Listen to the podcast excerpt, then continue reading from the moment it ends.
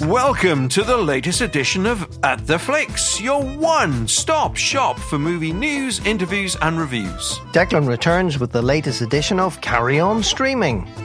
In our packed review section this month, we are joined by Darren to review, amongst others, Oscar winner Parasite, Birds of Prey, and Emma. Then there's the fable Darren's Dash, which this month includes The Lighthouse, Uncut Gems, and Weathering for You. While Phil joins us to discuss the personal history of David Copperfield. We start a new feature this month Emma's Picks, the best of what's coming to cinemas.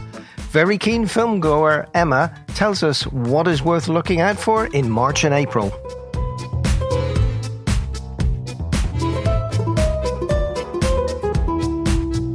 Greetings and salutations. My name is Jeff, and my main cinema interests are political and horror movies. I'm really looking forward to Emma's picks. One from me would be Downhill, less a comedy, more a statement on modern Britain with this crap excuse for a government. Hi, my name is Graham. My main cinema interests are sci fi and comic book movies. Ever the optimist, I'm looking forward to The New Mutants in April. Hopefully, a good X Men movie after that terrible Dark Phoenix.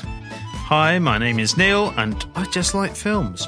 I'm very optimistic about the new James Bond, No Time to Die. The Billie Eilish song sounds very good. Bond needs a bad guy, so fingers crossed for that. There's a pun in there that you'll never get that one. Do you like having a bad guy, Neil, dear? Bad Guy is a song by Billie Eilish. My music stopped at Donna Summer.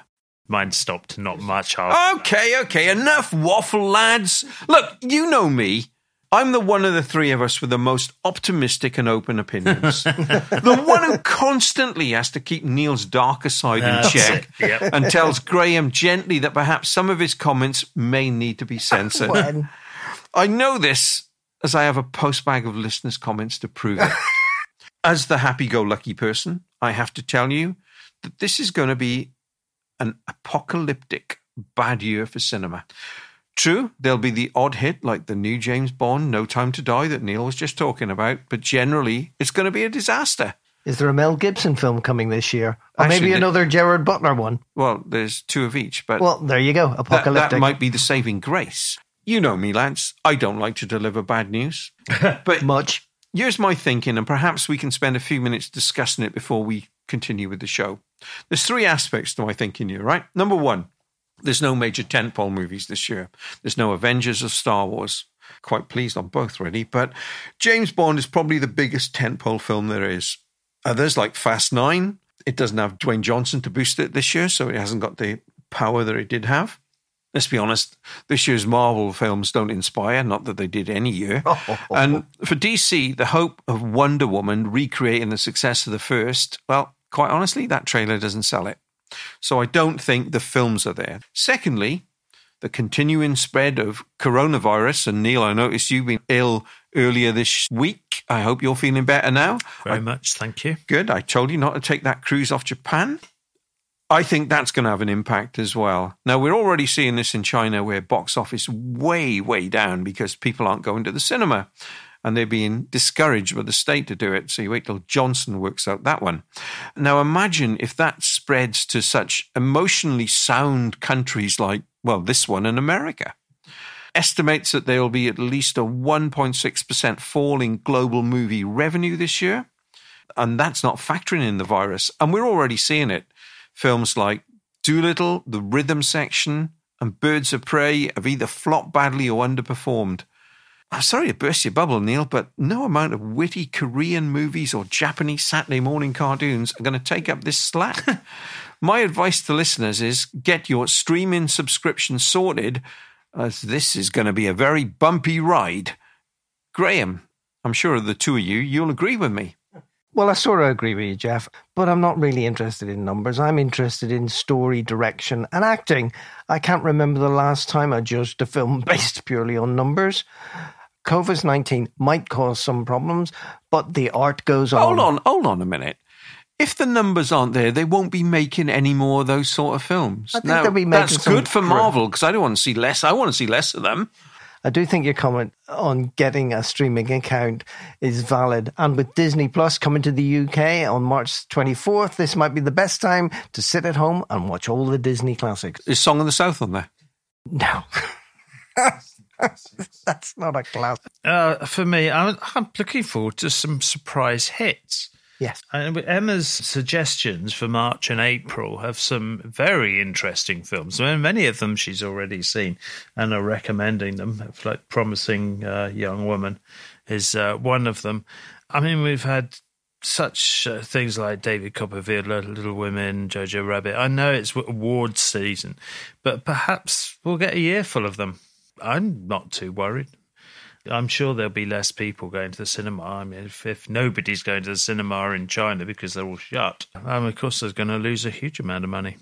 Maybe small films can take over. So, there's three of us here. The chances are that if this coronavirus is as bad as they say, one of us will be dead by the end of the year. Let's well, see. That, that's all right then. Let's see who's standing and who was right about the film industry. Are we making a bet on this? Five, fiver each. Fiver yes. each. Okay. Your wife can hold the money.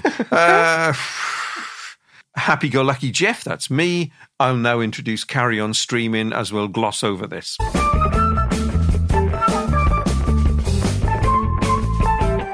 Hi, Graham here. I'm just going to break the fourth wall for a moment to talk directly to you, the listener. Whilst I was editing this show, it became apparent that we had so many reviews and so much content that this podcast would end up being longer than Scorsese's The Irishman. So we've split the podcast into two parts. A separate podcast will be published in a few days, which we're calling The B Roll, and that will include our reviews of Bad Boys for Life, The Rhythm Section, Emma, While You Were Sleeping, Slender Man, 71, The Buddy Holly Story, and a review of the first six Studio Ghibli movies that aired on Netflix in February. Please keep an ear out for the B roll coming soon. And now we return you to our regular podcast.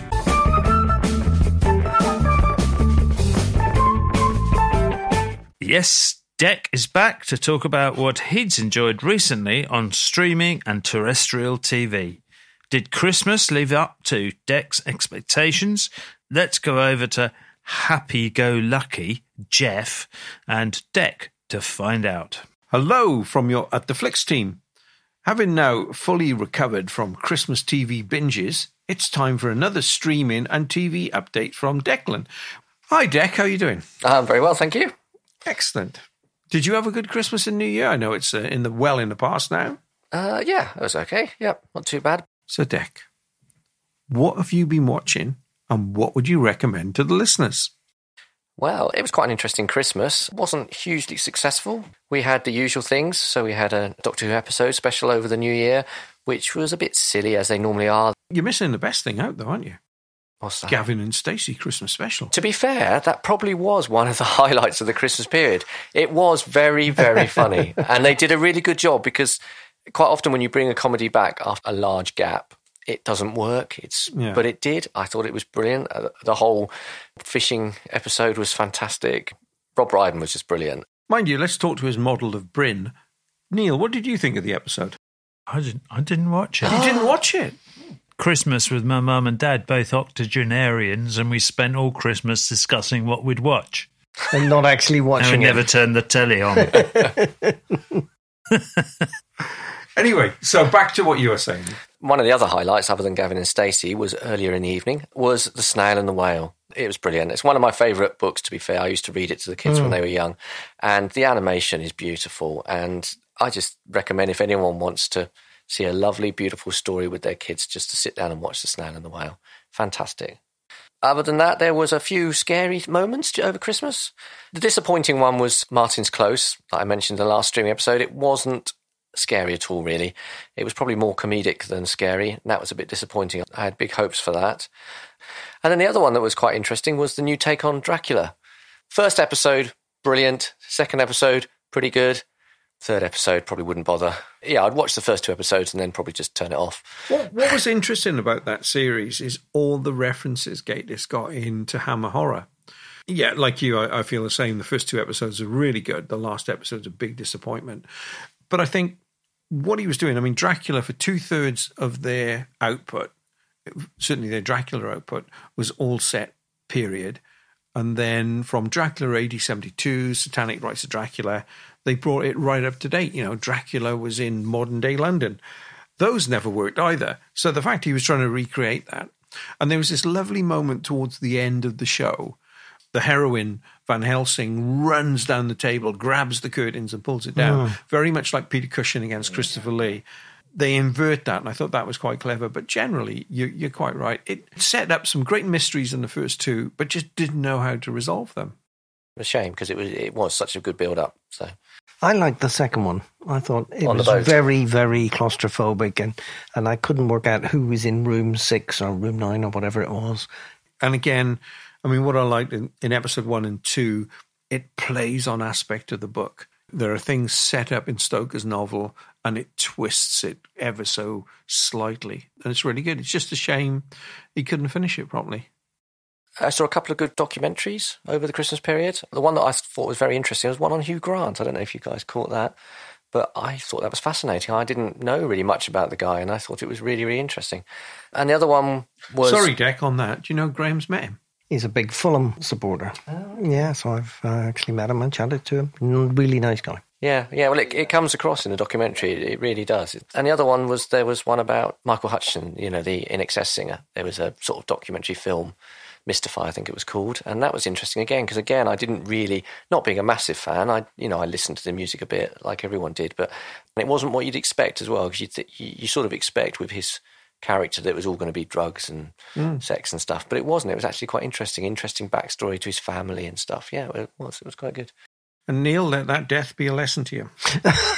oh, Lord. Saints preserve us.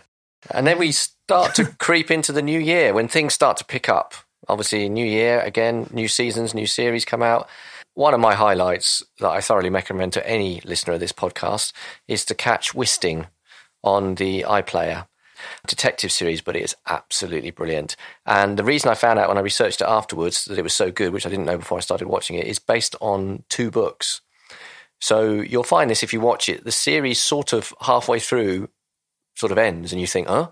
So afterwards, I, when I read it up, I realised it is actually two books, and that's why it, even though it's one series, feels almost like two series because you sort of get halfway through and then go, oh, oh, oh, gosh, that's a surprise, and and then it carries on into sort of into a slightly different story.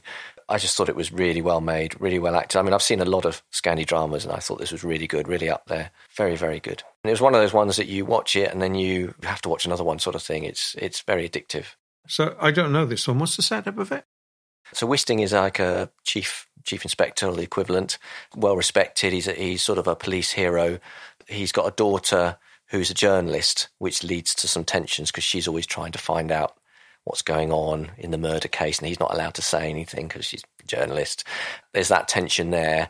I don't want to give it away, but uh, basically, there's a there's something that goes on, and the FBI have to get involved, and the FBI have to work with the Scandinavian police, and of course, the different you know what FBI are like. Um, it, there's a clash there as well, which is another dimension. So you've got this clash between the FBI and the thing, and you've also got this family sort of dynamics going on. And I just thought it was really well acted, really well shot, and it kept you guessing right to the end. How would it compare to the killing on the bridge, say? I think it's up there. oh, honestly, really? yeah. Wow, okay. And, and and like you said, I'm a big fan of the bridge and the killing, and I thought this is the first one I've watched probably since those two that didn't feel like a a copycat. If you know what I mean, it just it felt it could stand on its own. Really good. So the other Scandi one I'm watching on all four, Stockholm Requiem. Now I have to give you a bit of a warning on this. This is quite a hard hitting cop one in that it involves a lot of cases, a lot of child murder, and a lot of yeah quite tough subjects. It's, it doesn't hold back the, the cases that they're looking at. Um, aren't you sort of safety, safety? Or someone's just been murdered. They're quite harrowing to the point that we nearly stopped watching it because it was getting. But it is such a good story that you sort of carry on. Yeah. So if, you, if you're of a, a a disposition that doesn't like that sort of thing, then maybe don't watch it. But um, but I I thoroughly enjoyed it. And the setup of that is basically I didn't know I don't know if this is true. I haven't looked into it, but I think it is. They basically had this thing where they employ someone who's not a police person who's not from the forces to be on the team so that you get a different view on murder cases. So I don't know. I haven't, I haven't looked into it to find out if this is actually true or whether it's just a story, but it seems like it is. So they've got this this woman. She's very intelligent. She was a music composer, and she's basically on trial for six months. So they've like employed her for six months to join the team. Of course, they all straight away are like, "Oh, you're not you're not police. You don't know what's going on. You know, she comes up with these ideas and they're like, they poo poo them because they're like, oh, you don't know. You know, we've been doing it years. We know what we're doing. But actually, she's very bright and she does ask questions that they hadn't thought of because they were just going down the obvious route, if you sort of mean, because she's not from that. And because, I suppose the, the problem with being on the police and doing case after case, you probably live on your experience, don't you? So you think, oh, well, last time that happened, it was that person. So I'm going to assume it's the same oh, again. Oh, wow. Well, of course, she comes at it from a completely different angle. And it is interesting. Uh, they have this relationship between the, the, the chief inspector and her, and it's not at all, there's no lovey dovey stuff or anything, but he's a very stressed out, very anxious, like you'd expect. There is a clash, but it's a it's a respected clash. They both realise that they're they're both intelligent people and they're both trying to do the right thing. I, I, I just thought it was really good, a real novel way of, of doing a police drama. So a bit like bringing in Holmes for Lestrade you know, where Lestrade gets completely doesn't know what he's doing, and then so he has to bring in Sherlock Holmes to sort it out. It's it's not that far, is it? No, it's, it's not no, that far. Just no. she's embedded in the team. Yeah, she's just a member of the team. Wow. Okay, that um, that does sound great. Yeah, I think I'm going to put. Yeah, yeah, I'll have a go with that. While on this theme, Graham has followed your recommendation and finally watched The Guilty. Oh yes, yeah. Absolutely loved it. There was a bit halfway through, you know the bit I'm yeah. talking about, where my wife screamed, yeah. no! Yeah. and then everything, oh hell, right. Yeah. Yeah. That was just so well it's done. gripping, though, isn't it? You can't Absolutely do anything else at the same time. You cannot. Yeah. you just can't. And I cannot believe they must have made it for 20p because there's nothing in it, is there? No, there's just, just him on the phone. Yeah. Him on the phone. And it's so gripping. So gripping. Apparently, they're going to remake it. Ah, I know. Why, just just watch that, folks. Watch The Guilty. Don't watch any remakes. watch The Guilty. It's brilliant. I watched The Witcher, which I recommended yep. last time. I, I was really impressed with it. Take a while to get to know the character a bit, but what I the swordsmanship and the fight scenes were absolutely brilliant. I know. I think I prefer a person fighting another person more than a great big battle. I don't know what it is. It's you know it's similar with the superhero ones. I I don't like it when it's all they all rushing in and they all. I like it when it's sort of close combat, and there's a lot of that on this. There's a lot of The Witcher fighting one other person or creature.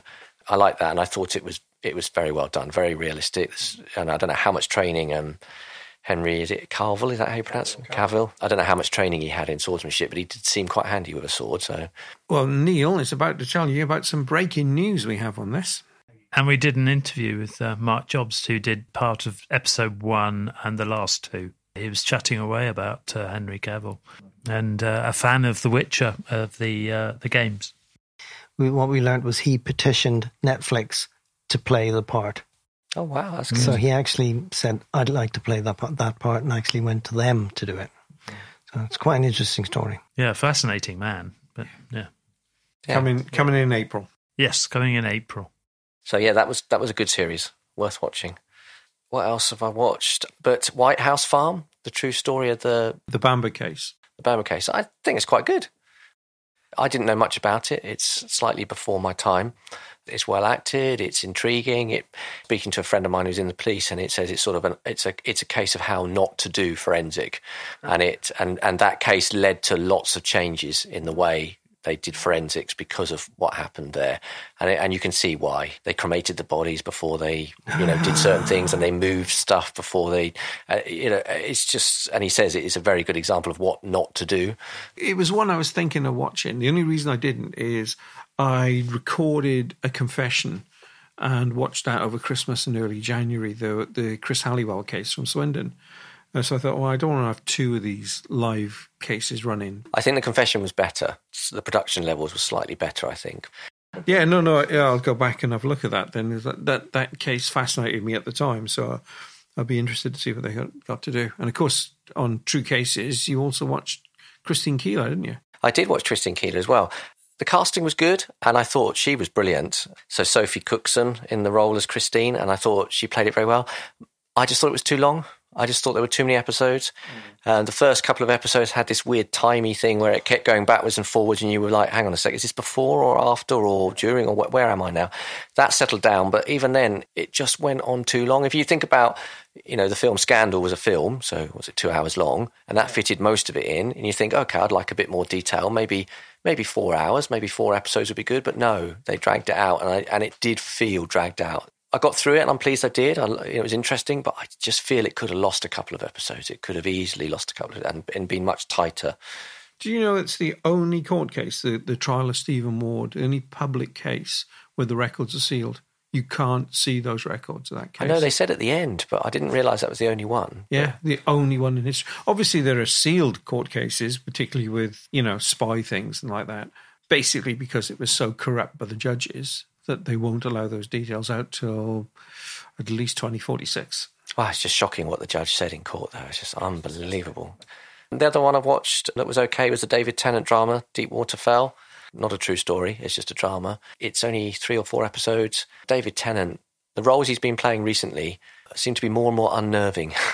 I don't, he seems to be more and more playing characters that are not quite right, and uh, he does it very well again. That sort of blank look on your face, but you know what's going on in his head. Very good actor. Again, not a nice, not a nice, enjoyable watch. Not giving anything away because it happens at the start, pretty much. The death of uh, three children and and his wife, sort of thing. So it's all, it's not great topic, but again, he plays it very, very well.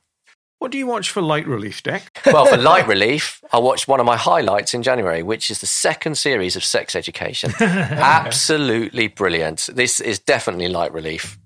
Boom, boom. Um, in that uh, it's just fantastic. The colours, the costumes, the music, the stories, the it is brilliant. I love the first series. Absolutely love the second series as well. And and very rarely do you say that. You know, I'm not a fan of sequels. I'm not a fan of follow ups. And I but I just thought brilliant.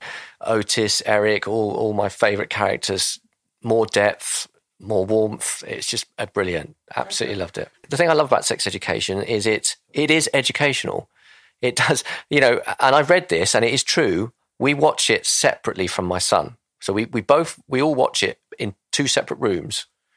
All, not quite at the same time, but but but you know we watch it roughly over the same. That's very Is there good. a reason for that? That's Well, very good parenting. It's but there's a very good reason. a, it's the embarrassment side of it, but it, I was going to say. it is it is and and apparently I read this in an article. Apparently that's what families are doing, and then they talk about it over tea or something afterwards because it's embarrassing to watch separately, but it brings up some good topics.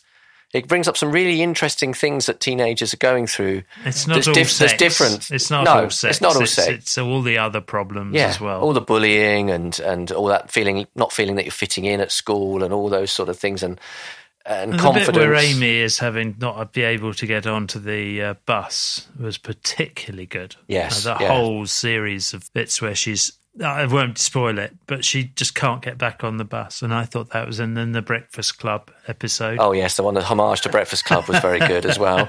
But, Oh, wow. Sounds yeah, great. and you do learn things. I won't mention it because um, you know. X-rated, um, but uh, we did learn, and, and both my wife and I had to actually Google afterwards to, to find out if if they were right, and they were right. It was, it, yeah. So it was something I, as as being an older generation, I hadn't heard of this before, and uh, yeah. So it, it is it is educational as well. But it, the main thing is it makes you laugh, it makes you smile. Uh, it's a good watch. Okay, moving on then. What what's coming up that you're looking forward to then? Well, there's some things that have just started. There's a new series of Inside Number Nine, which has just started. Yes, I've seen the first two episodes. And again, fantastic. I just love everything they do. So you can catch that on the iPlayer. And in fact, Neil has watched his very first episode of Inside Number Nine today. Yep, the first episode of the uh, current series, The football the episode. football one. But Yeah. you should go back and watch the one where there's no words, where it's in silence. That I need to go back to first series. brilliant. Just be warned that some are horror and they don't skimp on the horror. The other thing that started that is a little bit creepy, a little bit supernatural, is the new Agatha Christie, Yes. The Pale Horse. Yes, I watched that. So, and the interesting thing about this is it's it's all filmed in Bristol and Bisley, is it near Is Stroud? it bit, I wondered where they filmed it because it did look familiar. Yeah. And then there's some things that have just come out on Netflix that I haven't started watching yet, but I've heard feedback from colleagues. And the main one is called The Stranger. So this is based on uh, a novel, and it's an eight-part thriller series. It stars Richard Armitage as a man whose world is turned upside down by a woman who reveals secret information to him about his wife. So I've talked to a friend about it, and it, it's a British cast. It's a mainly British cast, but it's a Netflix thing. I saw the trailer and I put added it to my list straight away because it looked good. But I spoke to a colleague and told them about it, and they started watching it and finished watching it in a weekend. They said they just couldn't put it down. So um, even though I recommended it to them, they've ended up What's watching the it name before of it me. again? I'll write that The down. Stranger. The new series Locke and Key, which is based on the graphic novels of Joe Hill. Brilliant. So, Absolutely You've brilliant. watched it, have you? Yeah, um, we're about four in, I think now. So um, yeah, I read the graphic novel. They've rearranged the timeline quite considerably, but yeah, it's following the general path of the of the graphic novel. I just love it. The cast is very, very well put together. The the young lad who plays the youngest uh, son is excellent. Standout. The daughter is brilliant. And just in the last one, we thought the the mother was strange character, but she's starting to come out, and you're beginning to get this. Oh, oh, something's not right here. Is vibe. it, is it creepy? Is it? Yeah, it's very, very creepy. In the first five minutes, you think, "Oh, right, well, this has gone down a very dark path for just the first five minutes." Yeah, As you've just heard, I'm a big fan of uh, sex education, but I'm also a big fan of the other series, The End of the Effing World. Last year, watched the second series, but there's a new Netflix series coming out on the 26th of February from the same makers, and it's set apparently in the same time period called I'm Not Okay with This. It's a teenage girl is the main character in this, and again, she's dealing with similar topics. It's produced by the same people who um, made Sex Education as well. Um, she's dealing with the same sort of things: school, family, uh, sexuality, and all that thing.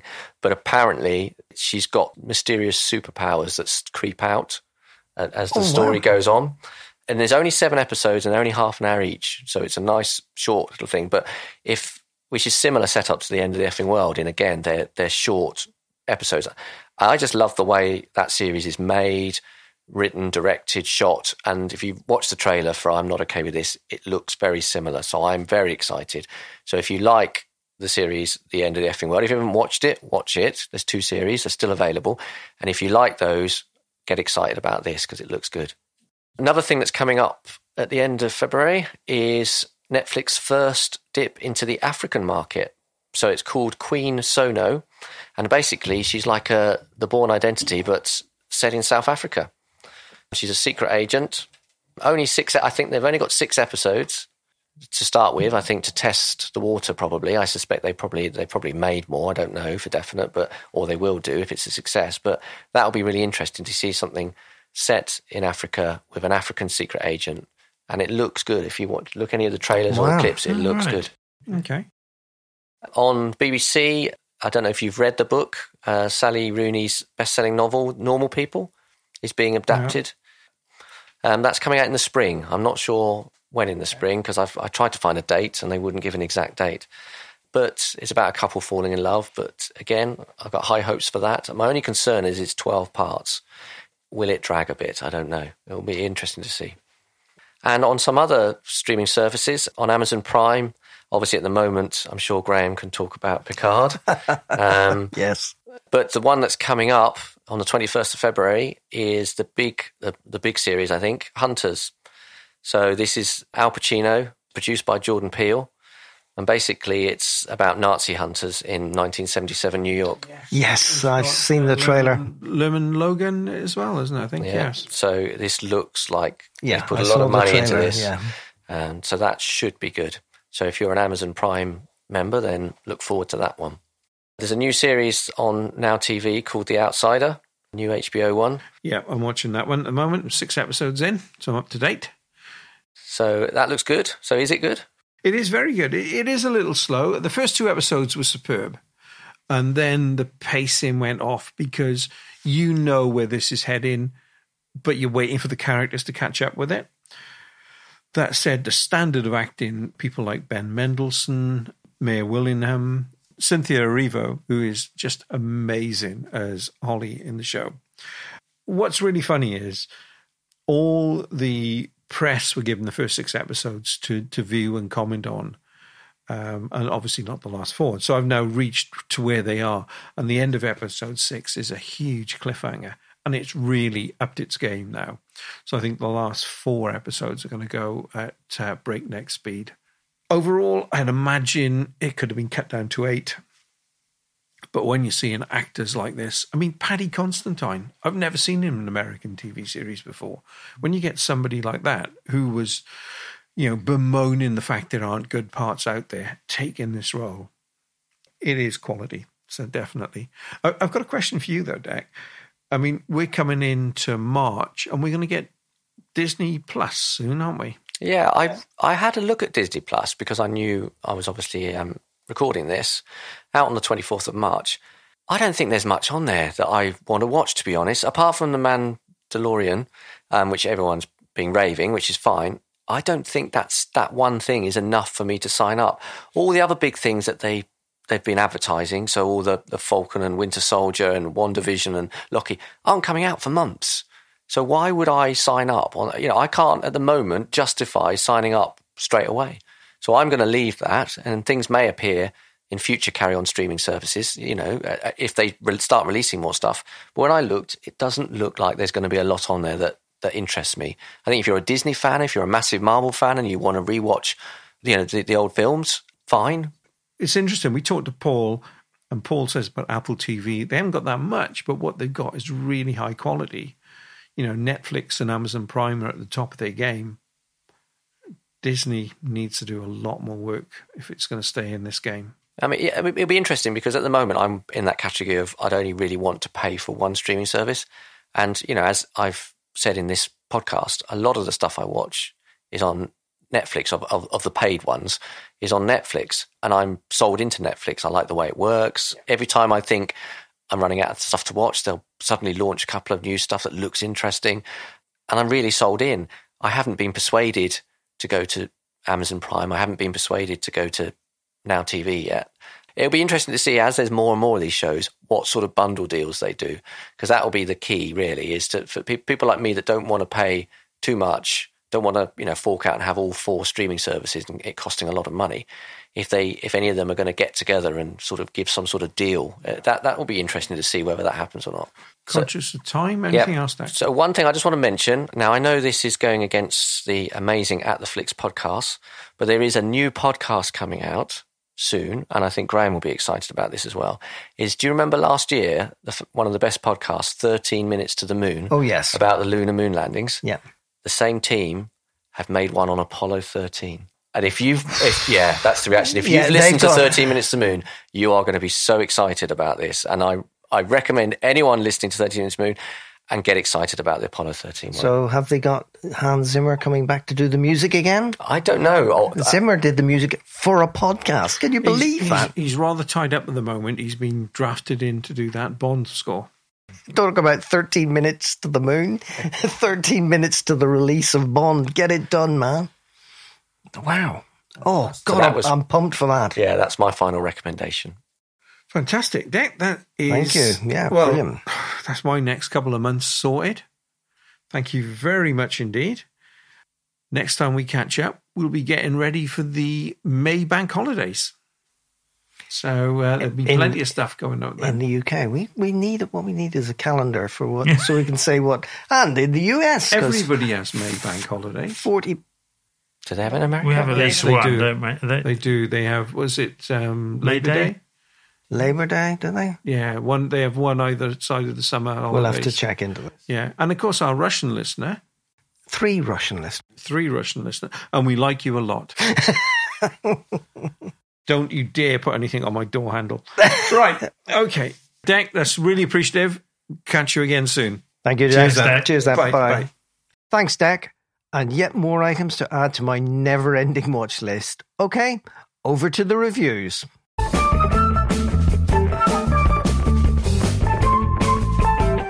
It's been 15 minutes since a Jeff rant. One must be coming as we enter the review zone. I know, at least we have Darren with us now to restore sanity. Hi, Darren. How you doing? I'm doing very well, thank you. Okay, let's get straight into it. And the first one is Birds of Prey. This all started when the Joker and I broke up. It was completely mutual. And soon enough, I was back on my feet, ready to embrace the fierce goddess within. It's oh so quiet. Now that I cut ties with Mr. J, I'm about to learn that a lot of people want me dead. All alone And at the top of that list is this guy. and so peaceful. But it turns out I wasn't the only dame in Gotham looking for emancipation. You fall in love. He's after all of us. We can't just rob him. You betrayed him. You killed his BFF. Is that a hyena in a bathtub? I named him Bruce after that hunky Wayne guy. Certainly, it is a bizarre and exciting trailer. Following on from Suicide Squad, Harley Quinn, Margot Robbie, finds herself alone as the Joker has cast her aside. As Harley tries to get her life back together, she finds she is fair game for other criminals in the city. Now she is no longer under the Joker's protection. However, Harley discovers girl power as she teams up with an unlikely female group to get revenge. The filmmakers have gone for a Deadpool approach and a higher certificate. Did they make the right choices, Darren? Yeah, I mean, be- before I go into this, I should just say a bit of a disclaimer that I've uh, got a collection of 38 pop figures. Nine of them are Harley Quinn figures. so that shows. So basically, this film was basically geared to a Harley Quinn fan like me. I absolutely loved it. I had so much fun watching this film. I loved how colourful and wacky it was, just like Harley Quinn. I just think that Margot Robbie just absolutely morphed into this character. I found this comic book movie refreshing because, unlike a lot of like Marvel and DC movies, this one actually felt like a comic book to me. It just had that sort of feel to it. It really colourful. It was. It broke the fourth wall. The story was fairly sort of simple. It wasn't like doing a big, massive save the world type story. It was just a bunch of um, characters who got themselves in a really bad situation with the evil boss that they had to get out of. I love the other characters. I love the Huntress. I thought she had a really dry sense of humour, even though she wasn't in it that much. I thought Ewan McGregor made a really great villain. There, there wasn't any sort of depth to him other than being sort of like a, just a sort of really sleazy bad guy, but it was so vicious and, and nasty, and his, his henchman was as well. I just just really enjoyed this movie. I just thought it just did what it was trying to do and just brought a really fun aspect to the film. Yeah, I didn't like it as much. Margot Robbie was excellent. I mean, when is she not? It was zany, fun, slightly off center superhero movie. It's nowhere near as funny as Deadpool. And the opening section was not as engaging as I thought it should have been. I didn't like Ewan McGregor as Black Mask. I thought he was very poor. Apart from that, I thought it was good direction, great performances. You really need a stellar writing team to pull off a zany superhero movie and I don't think this had it. However, Margot Robbie absolutely nails her role. She plays barking mad superbly. She was by far the best thing in the movie. I certainly enjoyed it while I was in there. Came out with a big smile on my face, but she was the best thing in Suicide Squad, and they just picked the best thing in Suicide Squad and made a movie out of it. It's okay, but not great. Neil. Well, Margot Robbie's perfect for the role, isn't she? The comparison with Deadpool, Ryan Reynolds obviously had carte blanche. He could say and do anything he wanted. If they'd let somebody with a vision just do exactly what they wanted, would they have come up with something a lot better? I just felt there was a really good film in there somewhere. You know, I love the bits where she suddenly goes back into psychoanalysis and comes out with a really complicated thing. And I thought that's superb. Why wasn't it really good? Yeah. It's such a shame. I can only say for myself I sort of like, you know, really enjoyed this film, but I, I just, to, to be honest with you, film, I just wanted to, to have a lot of fun. Get Harley Quinn and get some good characters uh, alongside it and just have a really fun movie. I, I wasn't really wanting something with such a massive depth. A lot's been made of the fact that this was given an, an R rating. I, I don't know if it actually would have lost a great deal if it wasn't R rated. Films like Deadpool and Logan and stuff, you sort of knew from the trailers going in that they were going to be sort of like really, really violent movies. They they could have got away with doing that story, but with sort of like a, a lower rating and probably got you know, a bigger audience uh, for it, which unfortunately sounds like it, it's needed a lot. That's a good point. I hadn't even thought of that. And yeah, I think you're you're absolutely spot on. They could have sold this to a much wider audience. Uh, Yeah, what other Marvel movies? Uh, none of them have ever been R rated, and they still got violent scenes in there. I agree with all that everybody said on the performances. I think Margot Robbie has taken this character and made it her own. It'll be interesting to see how much front and center is she'll be in the Suicide Squad when that Yeah. comes out next year. Ewan McGregor is having the most fun I've seen him have in a film in years. Mm. He's clearly reveling in the part. What I would say is I felt Suicide Squad was a better film because I felt it was much more structured. I know this is breaking the fourth wall, and Margot Robbie is constantly speaking to the audience, but unlike Deadpool, she has a fractured psyche, which they tried to bring into the film. And I'm interested in Darren's point there that this is like a comic book, but I think it's too much like a comic book, and to me, it breaks structure. Suicide Squad for its superheroes on a mission, let's be gender neutral here, uh, that goes wrong, was much more fully realized than this. But it is a great deal of fun. I don't think you can take that away from it. Everybody happy? Let's move on to our next review. This time it's Parasite. 제시카 외동딸 일리노이 시카고 과선배는 김치모 그는 이사촌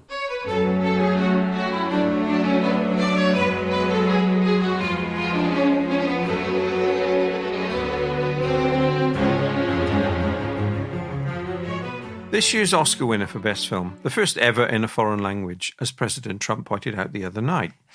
A comedy drama about a poor family who, through deception, infiltrate a wealthy Korean family. Neil, now you've been a cheerleader for this film for quite some time before Christmas, even before it was out in the cinema. I don't know how, but you did. Been out for a very, very long time, several months around okay, the world. several months. After all that time, are you still positive about it? Definitely. And I saw it last year and I've been banging on about it ever since. These two are really tired of me talking about it.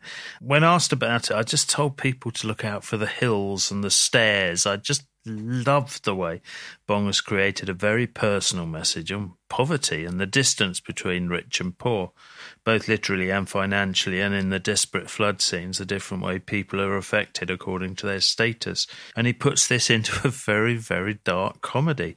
It's consistent throughout, it's beautifully filmed, and some stunning cinematography and some outstanding direction. In particular, scenes of the family running down the stairs in the rain. So it's an excellent film, thoroughly worthy of the Oscar. Okay, Darren. Yeah, I mean, I, I absolutely loved this film. This- was my pick to win an Oscar. I think what I loved about this film is it had so much depth in the story and satire and everything, but it was so accessible. Could get all the points that it was making. You didn't have to sort of, you know, put too hard in, under the surface. I went in not knowing anything about the story, and I'm glad I didn't because it starts off at times almost like a bit of a situation comedy and then it sort of starts to get more sinister. It, it, at one point, it looks like it's going to go for, for a more horror approach. I just thought this film was absolutely marvelous. I thought the performances were great. There were moments that were really funny, and then moments that were heartbreaking. There is so much that you can sort of take away from this. Even little things like how a storm affects people of different classes in different ways. You know, to, to the uh, to the upper classes, it's like a beautiful adventure almost. To, to the lower classes, it's kind of like a, a life and death situation. And it wasn't like rich people bad, poor people good type thing. But bo- both of did bad and good things. The rich people in there weren't sort of bad people as such. They just had no concept of what it was like for other people. They weren't bad people who just sort of had no feelings for other people outside of their circle. I honestly could talk about this film for hours, so I'm going to wrap it up here. But I, I thought this film was absolutely marvelous. I thought this was wonderful and wonderfully clever. I mean, it was rhythmically paced. The pacing was incredible. Gobsmacking scene building. It was just so good. This movie is a masterclass in construction, story, characters, and events clash in what initially appears, as, as you said, Darren, to be a simple tale of poor people reaching for a better life. They have lofty ambitions and dreams, but reality has very different plans for this family.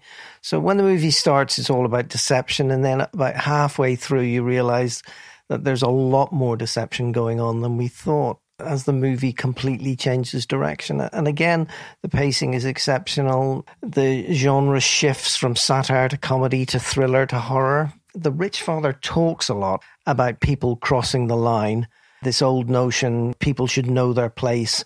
And what the rich father doesn't realize is that he's surrounded by people who can only survive by crossing the line. It's just wonderful. It's one of those movies that I will have to see again and again to understand all the small details that pepper every scene. The visual metaphors are so interesting things like the stairs metaphor and the blood on the food and heads slowly emerging from lower levels of the houses and Wi-Fi as a metaphor for well-being. Uh, there's loads of little things in this movie. It's great music, great cast, wonderful dynamic between the poor family and the rich one, a dynamic that only increases with the arrival of a ghost and his wife. Mm. It's just so good. I was speechless at the end of this film. I thought, what the hell have I just seen? That was brilliant. I watched a YouTube video about the cinematography, and basically, whenever the poor family are talking to the rich family in the rich family's house, there is a line. It may be a tall flower, or maybe a brick wall, or it might be the edge of a wall, but there is a line in every single one. And, it- that's uh, the line they shouldn't cross. I noticed when they looked out at the maid and she was trying to wake the mother up in the garden and she claps her hands really close to the mother and shocks her awake. There's a line in the window right down the middle of the window. So she crosses the line to clap in her face. And It was just so clever. I haven't seen it yet. I went to see Bad Boys for Life instead. So uh, we'll, we'll, we'll talk That's about your that in a cultural moment. high point, isn't it? Yeah, yeah. Yeah. Okay, let's just sum up this one then. So all three of you rate it as pretty high, probably be in your film of the year. Oh, category? definitely. in Definitely one of them. Yeah. Yeah. Yeah. Yeah. Okay. So I will ignore Orange Man then, and I will listen to the advice of you three sages, and I will go watch it. Good man. Okay. This narrative is far more than mere fiction. Are you David Copperfield? I am indeed. It is the true story of the life I was about to lead. Your mama is ill. How ill is she? Very ill. Dangerously ill. She's dead. I can easily recall people of strong character. Good morning. Good morning. Is it too early for sherry? A little early. and weave their memory Come in. Form a queue. Into my life's journey. We're ruined. Like a castle. Bailiffs. How can we be ruined? Like a big castle. Pets! We could keep him as a little pet. it was a joke. I'm sorry. I've been attempting to learn gentleman's humour from a book. Thank you. Um, Sorry, what was your name? Copperfield. Copperfield. Copperfield. This is Trotwood Trosserfield. David Copperfield.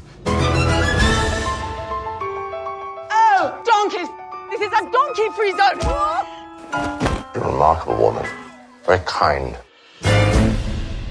After The Thick of It and The Death of Stalin, satirist Armando Iannucci turns to Charles Dickens. Here we have the story of David Copperfield, Dev Patel, as he tries to find his way in life in Victorian England. Let's go over to our special panel, which includes Phil Foster and Declan, for their views on this one. Please note this film has opened in the UK in January. However, it does not open in America until May, and there are spoilers. If you've not read David Copperfield, and to be honest, why haven't you? Uh, there may be a few shocks in store for you on this review. Now, we've got some guest reviewers on this. Deck has joined us. Hi, Deck. How you doing? All right, thank you. And Phil. How are you doing, Phil? I'm good, thanks.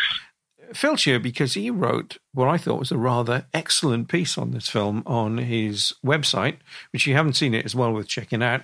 Now, I don't fully agree with all of it, as you will see as we go through this discussion, but it is really well written. And the fact that you were so good on that, Phil, I'm throwing it to you to just tell us a little bit about David Copperfield. Well, I love this film, and I thought it's definitely one of the first sort of five star films of the year. I described it in my review as ebullient because I thought it was just so much fun all the way through But I couldn't help but have a massive grin on my face all the way through. And in terms of the casting, I thought that everyone was fantastic. Dev Patel was really charismatic. Hugh Laurie and Tilda Swinton were hilarious. And actually, you know, everyone in it I just thought was perfect. And quite frankly, Tilda Swinton kicking people off of donkeys is got to be one of the funniest things you will see in a cinema this year. I actually don't know too much about the book at all, but I felt that given that it was a, a book adaptation, it was given a really great sort of cinematic feel by having the characters walk from one location to another. It's really set off right at the very, very beginning when he starts the story of his life and walks into his family home where his mother is in labour giving birth to him and just goes on from there. And I just thought from top to bottom, it was just great fun, filled with lots of humour and lots of fantastic performances. Okay, it was a very different film for Armando Iannucci. If you look at the other things he's done in the past, politically the political films.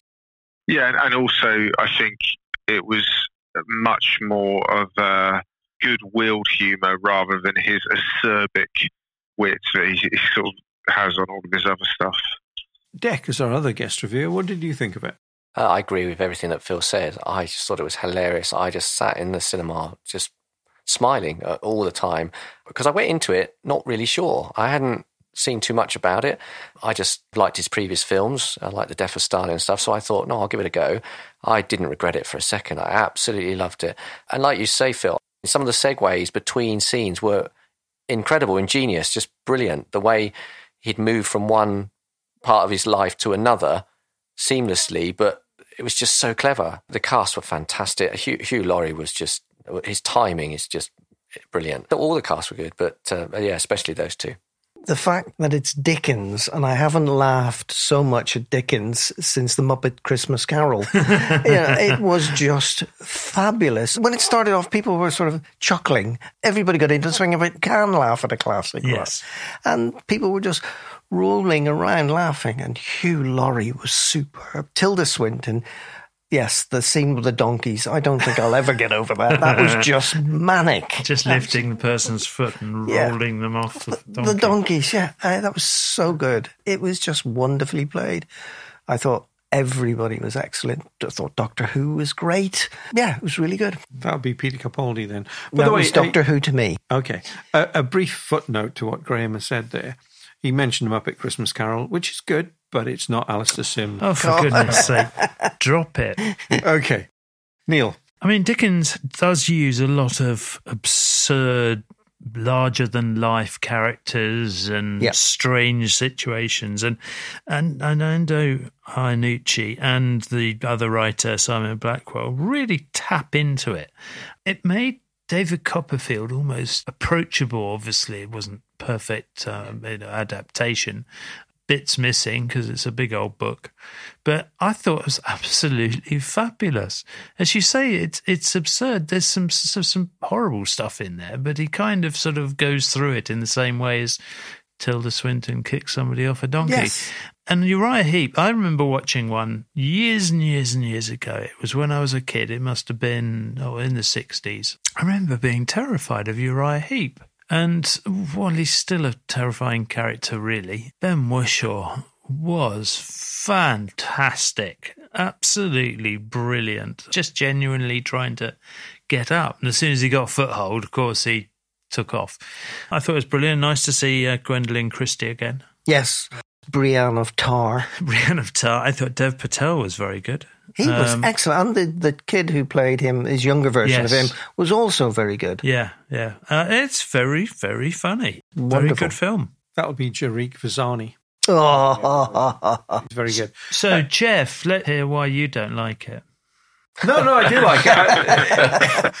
it, it has Sorry, prob- is, am I going? Am I a bit previous there? Yeah, yeah. It, it has problems. It condenses a huge novel into less than two hours. Characters like Dora Spenlow, oddly enough, played by the, The same, same actress who played his mother, mother. Morfydd Clark. and that Uh, says a lot about that, that that's really bizarre. But I think the way she's written out in the film compared to how she is in the book, he's keeping a lightness of tone. What I really liked about this film for Armando Iannucci, it's his most visual film to date. Hmm. It was incredibly bright. Did anybody Yes. else think Yes, this? it was, it? beautifully lit. The whole thing. All the scenes were bright. Beautiful sunshine. Inside it was beautiful sunshine. Yeah, wasn't that's it? right. I want to go back to something that Phil said when we had a separate discussion on this. This is the first film where the character of Uriah Heep, who's quite key to Copperfield, is brought home in such a wonderful way. I mean, Phil, you were you were saying you knew the name before, you didn't know the character, but Yeah. Ben Whishaw really brought this home. I've not read the book and um, I've not actually seen any of the previous adaptations. I'd heard of Uriah Heep, but I'd never seen him brought to life at all. And I didn't have a version of him in my head. So this character that desperately wanted to be part of that echelon of society and would get very close into people's faces and just make them uncomfortable was just it's just a really interesting I know you said Neil that you didn't find him creepy, but I did find him a little bit creepy actually. He- He's less creepy than most adaptations would have him. That's where I'm I'm missing out, I suppose. It's, it's definitely creepy. There's No, no sense of personal space. Always trying to help, which is kind of creepy. I did enjoy the fact that Armando Nucci focuses on little things Yes. now and again, like the heavy cake, which is part of the book. But he drew that out into a huge comic performance, and I just thought that was great. and you know, even you know, t- five or ten years later in the story. The mother was still trying to give people heavy cake. Heavy cake, yeah. I mean, I thought some of his direction was fantastic. I mean, the, the, the scene with Peter Capaldi in the in the house with the windows, when he's lifting stuff and people are reaching in and taking Yes. things out Yes. the windows and he's trying to move Yeah. them and he's putting them somewhere else. I thought that flowed brilliantly. that Uh, and, and and in the little boathouse thing, when he keeps whacking his his head, head, yes. I just thought again, it, in such a confined space, I thought it, it was yeah really well shot. What performances stood out for you? I, I think Hugh Laurie and Tilda Swinton we've mentioned already, and Ben Whishaw as well. I, I just thought the whole cast. I mean, how what's her name? Sarah Crowe, didn't win the BAFTA the, the first year it's ever done for casting. I Yeah. don't know. I don't know how she didn't win that because you just think of all those people. That's a good point. Uh, casting was fantastic, absolutely fantastic. How I just thought it was nailed on that she was going to get that's it. That's a really good. I hadn't even thought on that. Now, Yeah. Yes, the casting No, that's director is really top of their game. and and she didn't get she didn't win. So um, I'm not sure who she lost to now, but uh, I was shocked by that because I thought it was fantastic. I couldn't think of a weak character in the whole performance, which is Charles Dickens. Charles Dickens is about characters. if you read any of his, even his, stories, even yeah. if, even his more miserable stories, they're all about character. You know, Tale of Two Cities is one of my favourites, but uh, it's all character driven, and that's what this film showed. Uh, yes, it was shorter and, and trimmed down, but it still showed, you know, with the use of the, the vocabulary and the words he uses in the story, the funny way each character has a funny way of describing something, and David Copperfield writes it down. It's how the world works. Is that everyone has their own little nuances, and he captured that brilliant. So let's talk about two actors we haven't mentioned yet who I thought were really good.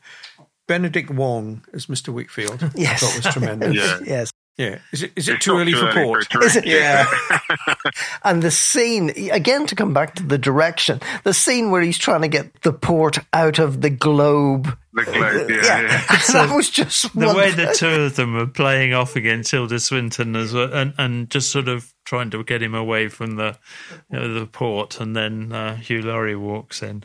Yeah, no, no, priceless. great. And the other one for me was Daisy May Cooper as Peggotty. You know, this actress who comes in from this country Yeah. and is just uh, just so funny. I also like Paul Whitehouse. I thought he did an excellent performance. We've skirted around this, but let's hit it full on now. Race and colour. I didn't mind it at all. What do you think he was trying to say? Yeah, I loved it. Well, I mean, from my perspective, can I either say, from a Dickens point of view, this is a multicultural England, and you know we all have empire roots, and we're a mix of everything. That's kind of like an attempt at being kind of clever about it. Or what I think he was doing, which is the less clever route, is simply he was saying it doesn't matter who you cast in terms of it making sense from a family point of view. I'm going to pick the best actors who are going to do the best job at these roles. Yes. So the fact that you've got Benedict Wong, an Asian man playing the father of a black woman, and that Copperfield is British Asian. None of that matters. And it, it didn't even matter in terms of they weren't like saying, oh, well, we have to cast an Asian mother to Copperfield so that it doesn't look out of place. It was just, I'm going to cast the best people for these roles. Yeah. Yeah, I, I agree. Perfect. I, I I actually think your first one was right, Phil. I think it was a Ah, comment I- on multiracial society. I think there is an element of that, yes. Deck, what You do you think? Right. Was it him or was it the casting director? I don't know. Were they just saying, I just want to pick the best people that I know that can play characters, and it didn't matter what colour they were? I, I'm not sure whether you whether we're reading too much into this. And he has just gone, you know, is he making a statement or has he just gone for, I'm just going to try and get the best actors and actresses that are available to play these roles and, and ignore the colour? You know what? After a couple of minutes, you don't even think about it, do you? No. You're so into the story, and And that's the point, isn't it? You don't the, see the it. white kid's got a black mother, and you think eh, that's fine. What? What the hell? Who cares? because it's moving at such a great pace pace, as well. but, exactly, yeah. Um, yeah, I, I had no problem with it at all. And if he's saying that you know this is Britain these days that is multiracial, and if it was today, David Copperfield could be Yeah. of any race. Do you, do you think it will affect the audiences in America? I don't see this being a big hit in the States. I, I No. really, um, Sadly, yeah, I, I- I agree with Neil. I don't think that that's because of the casting, though. Surely, I mean that just kind of that to me is just this is a very British film with lots of British actors that don't necessarily mean a, as great a deal in the US, right? Can I just say that you know you talked about the the casting of the mother and the girlfriend being the same woman. I actually really liked that because I kind of thought that it said something to his character without actually needing to talk about it. So he obviously felt a great loss and absence from his mother, and that's why he found himself directed towards this woman that reminded him of her. Yeah. Absolutely. And in fact, it's played by Morfydd Clark, a wonderful Welsh actress. I agree. That's what came to mind when I saw that. I thought, hang on, that's the same actress. And then I went, oh. I did know oh, beforehand, Okay. and it, it didn't even connect when No. I saw it. Do you think that subject matter being a quintessential sort of English story and therefore it was easier to do the colour blindness? Because you imagine if you applied the colour blindness to a big film, a big American driven film, would the audience reject it because it's just, it would seem too wrong? And I don't know. I, I think so. I mean, okay, we, we've had the discussion around it. What Yeah. he has said in interviews is he goes to theatre a lot where racialism doesn't play a part. It's the best person gets the role. So that's what he's doing here. But I think you can't look at this, particularly not the moment in our society, and think, you know, multicultural Britain against the racists that are trying to drive Brexit. To me, there's a definite comment on that within this film. It's an interesting point. Yeah, Iannucci's known over there. He's just done Veep, hasn't he? So, um, as Fantastic show. so the people who watched that and liked it may watch this film. For me, it probably will be all about Hugh Laurie. Then Iannucci's just done a new show with Hugh Laurie, and obviously he's probably the most well-known actor because of House. So they need to get that show out in America, which I think it already is, and then get Hugh Laurie on the campaign trail and all the talk shows. Maybe they get some people go and watch it. Tilda Swinton's well known. Yeah, as maybe well. they could see it as a spin off of Doctor Strange with Tilda Swinton and Benedict Wong. Sure, sure. Let's let's go with that. Yeah, a prequel. Prequel reimagining. So over to you to sum up, Phil. I just think everyone should go and see this film. It's just great fun, filled with amazing performances, and you will laugh and smile a lot. Well, that was a fascinating discussion on David Copperfield and one that could have gone on for a while. So thanks everybody for that excellent discussion on one of the best movies of the year so far.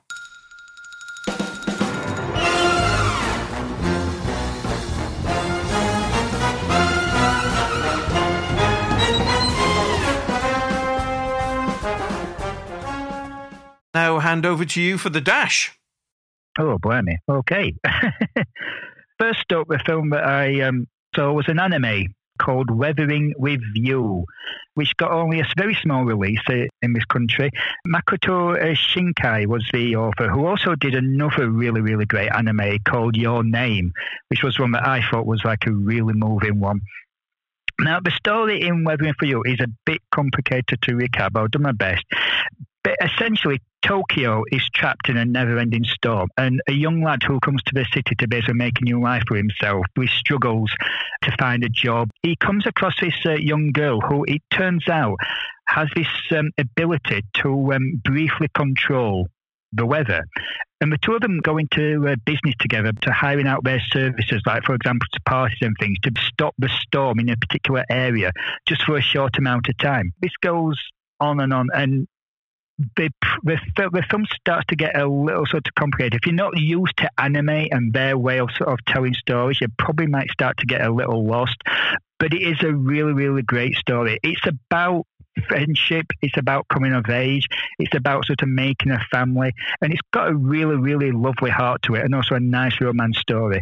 The film is absolutely beautiful the artwork is just looks absolutely gorgeous. There's scenes where you've got sort of like a skyline and vivid uses of, of the color blue and everything, and the, the rain pouring down on Tokyo and, and some of the scenes. It's so atmospheric. It's absolutely wonderful. But like I say, it's a um, it's the characters that you really sort of get in, into this. It does get a little complicated towards the end because it sort of starts to go into like sort of like a mythology and a magic type of um, storyline. And you have to. It was one that when I came away, I had to sort of read up on a, a couple of things on, from the plot just to you know because it is it was hard to keep a track on some of the direction it was going thing. But the main thing about it is the characters that you absolutely sort of that you really love. It's a wonderful little movie. If you've seen Your Name, you'll probably get the sort of storyline, you know, the sort of characterization that you're going for. But this was a wonderful movie. It's really moving. I did get a couple of tears in my eyes towards the end. It's a really touching little film.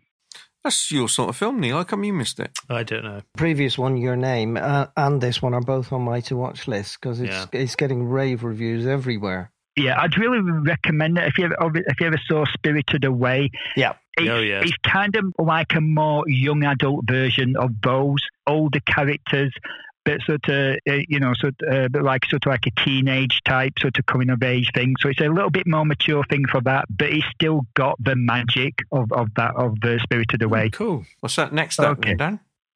And next up, um, Beautiful Day in the Neighborhood uh, with, with Tom Hanks as uh, Mr. Rogers. I gotta say, this film was not what I was led to believe by the trailers. Because if you watch the trailers, it, it comes across as this sort of cute, sentimental film, but it's not that at all. It's, it's a very hopeful movie, but it's also got a bit of a sort of a dark edge to it as well. The storyline is a writer who has got some, um, let's say, repressed anger issues basically due to a, an estranged father, which has basically drawn a wedge between him and his family. And he's asked to write an article about Mr. Rogers, the American TV show icon. And he doesn't want to do it because it's not the sort of thing he normally does.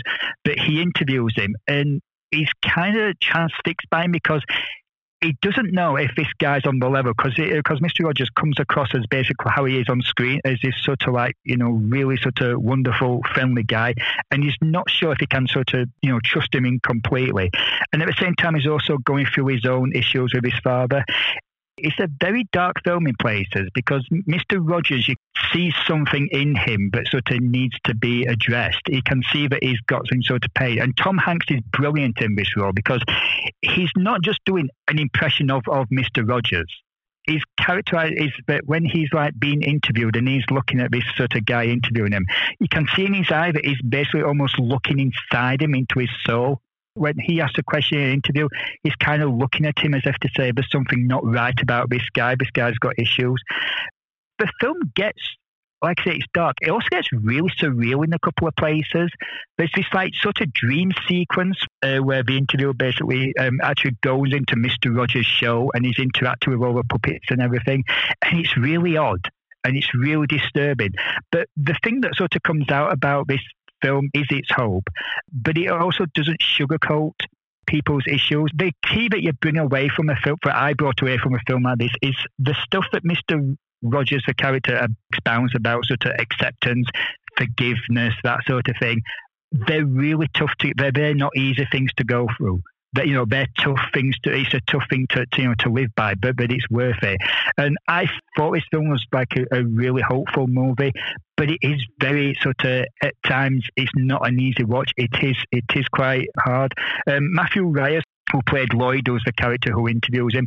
I actually think his his performance was almost on a par with Tom Hanks because you you could see that this guy was a troubled individual and that there was stuff that he really he'd suppressed and he had to work out and get out of his thing. Uh, but I, I, thought this was a, a really surprising movie. It was a, a lot weightier than, than I thought it was going to be. Uh, it's one on my list, and yep, yeah, uh, Matthew's a great Welsh actor, so uh, yeah, he's definitely high on my list. Okay, next one up. Okay, The Queen and Slim. Oh yeah. Uh, yeah, this is first time director uh, by the name of Melina Matsoukas, uh, who's um, done a lot of music videos in the past. So this, this is a first time film, and it is a really good one, a really powerful one. The story is uh, a young couple are on a, a Tinder date, and it's not going massively successfully. Don't really seem to have a lot in common. This uh, it doesn't go well. But on the way um, home, they get pulled over by an overzealous white cop who, even though they basically try to sort of do everything right in this situation, the situation escalates. There's a scuffle. There's an argument, and it results with the um, with the cop accidentally getting shot dead.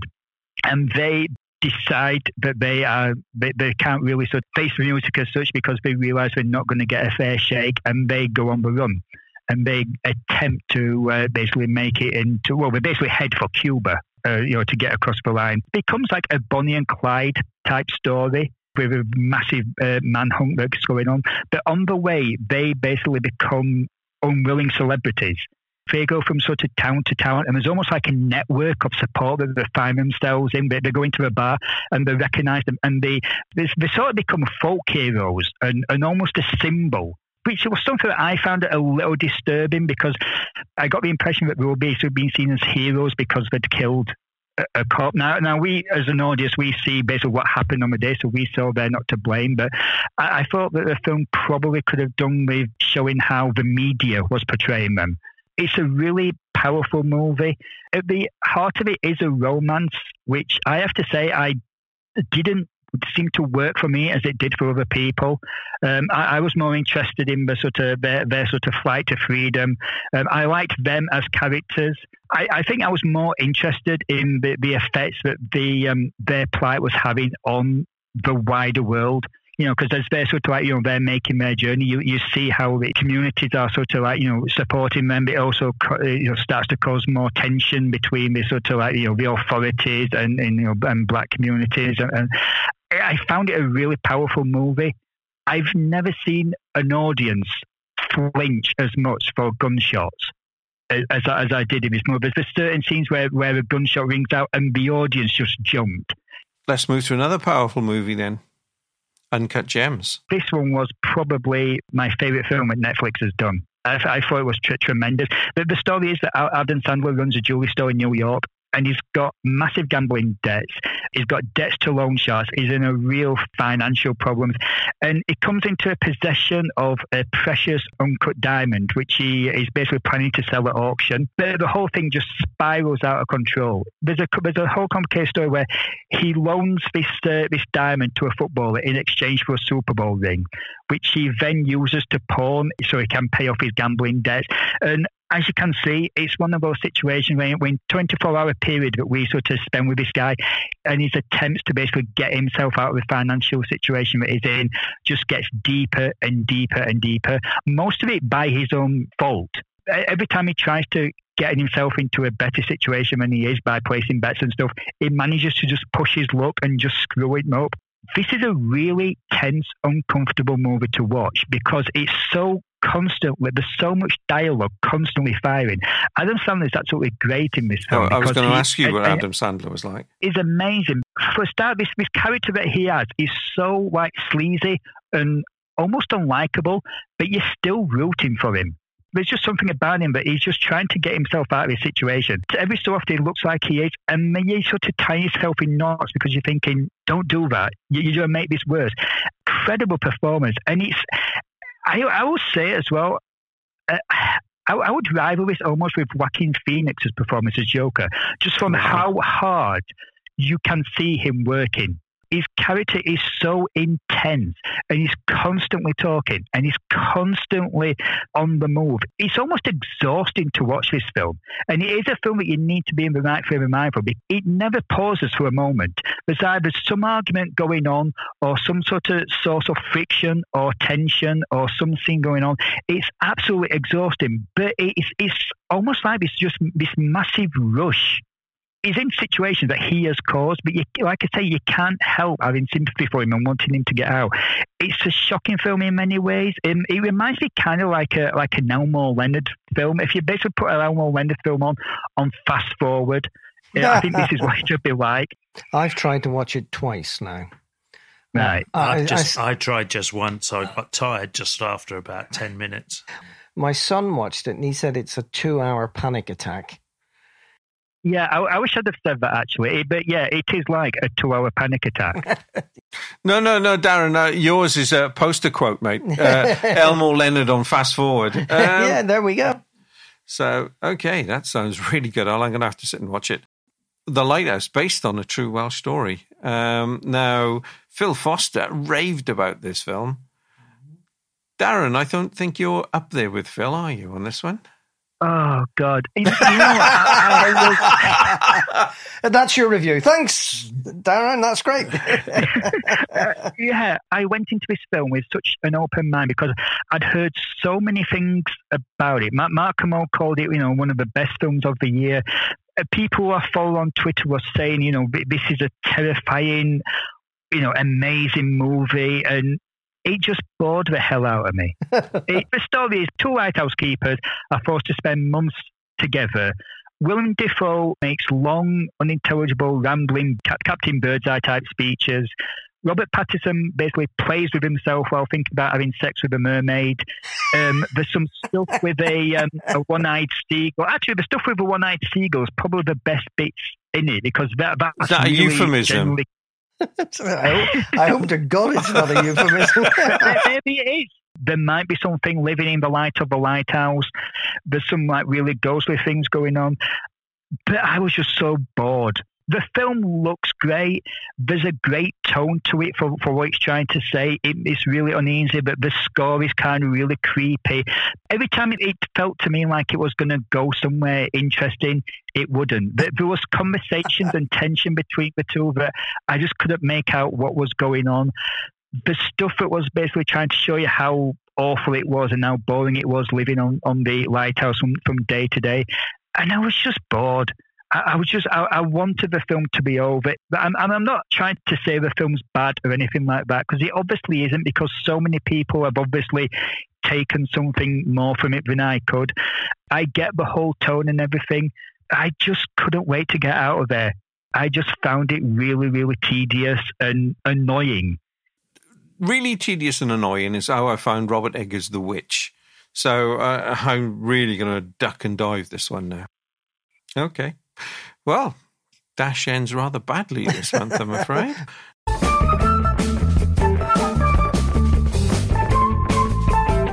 It's a welcome back to Emma, who is going to join us for a semi regular feature called Emma's Picks, in which Emma will select what she thinks is worth watching in cinemas over the next two months. Welcome to our new feature, Emma's Picks. Hi, Emma. How are you doing? Hi, I'm good, thanks. Thanks for having me on again. You're now a team member now. Oh, yeah. Yeah. so, in Emma's Picks, you're going to tell us for the next two months, which will be March and April, what's coming out that you're looking forward to. Yeah. I will So- hand over to you.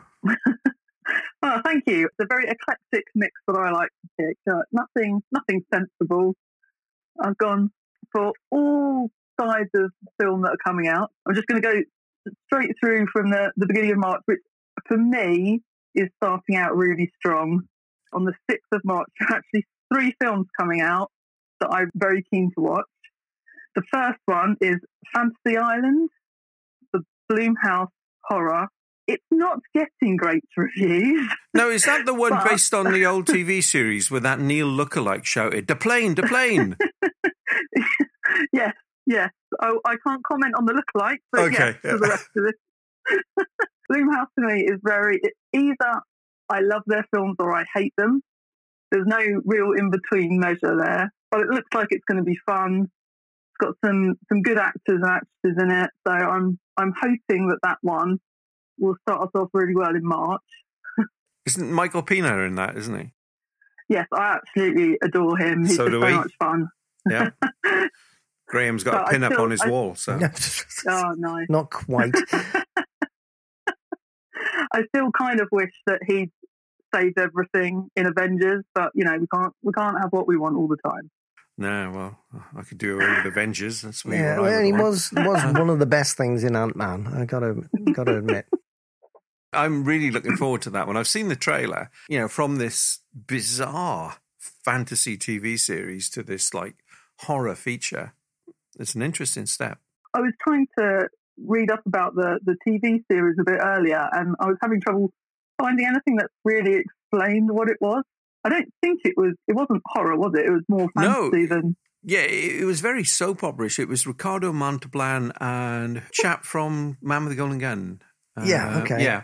Basically, they had people come into the island, they would relive their fantasies, but it was all soap opera stuff. So to take a soap opera and turn it into a horror film, fantastic. Uh, now I- I'm just thinking of what would happen if they turned Neighbours into a horror. yeah, I think It is a horror, something for the isn't it? there. Yeah, who knows? They could Oh, make dear. EastEnders depressing. Oh, hang Oh, on. no, Uh, no, that's not working. Yeah, although I'm like horror is not usually my thing. That sort of it's more cheesy horror, so I'm I'm okay with that. So I'm I'm looking forward to starting off March with that one. I think, excellent. and then I will probably do a double bill with the new Pixar film Onward. Oh yeah, looking Um, forward to that. I have to say, although I am not in love with the trailer, I always end up loving a Pixar film, no matter what I thought of the trailer. And, you know, myths and magic and all of that stuff. Yeah. I think that's gonna that's just gonna be so much fun to watch. Great cast they've got behind it. So I think that's gonna be a pretty strong one and I will probably sit all the way through it crying, no doubt. Empire, give it a five star review. Mind you, Empire like Marvel movies, so let's put it in perspective here. Okay. after that, I have actually seen the next film for the March the 6th release, which is uh, Military Wives. My wife really wants to see that. We had a Cineworld unlimited screening of that, and I bawled my eyes out through it. It was wonderful. Um, I mean, it's it's of that sort of film. You know, you get things like Like uh, Full yeah, Monty like and Walk- things like that, yeah? yeah, like that, Walk Like a Panther, and just lots of different films like that that have a certain amount of heart behind them and like a really compelling story, and and then that that thing that just makes them stand out like this. I mean, I love music and singing in films, and having that group and they're working together to get to this high point of of going on stage, and it was it was absolutely delightful to watch. And it's a true story as well, isn't it? yeah, based on the the military wives choirs um, and things, and they have they have a great little montage at the end with the actual real life uh, choirs that they've got, and it's uh, yeah, it looks like they certainly have a lot of fun doing their singing activities. So it's uh, it is lovely to watch. Okay. Yeah, I'm looking Yeah. forward to that. Are yeah. you? Yeah, I am. Kristin Scott Thomas and, Yeah, good point. and um, Sharon Horgan. See, a Yeah, rule of she- thumb, my wife wants to see it. It's never a Oh, good sign. give over. Okay. Yeah.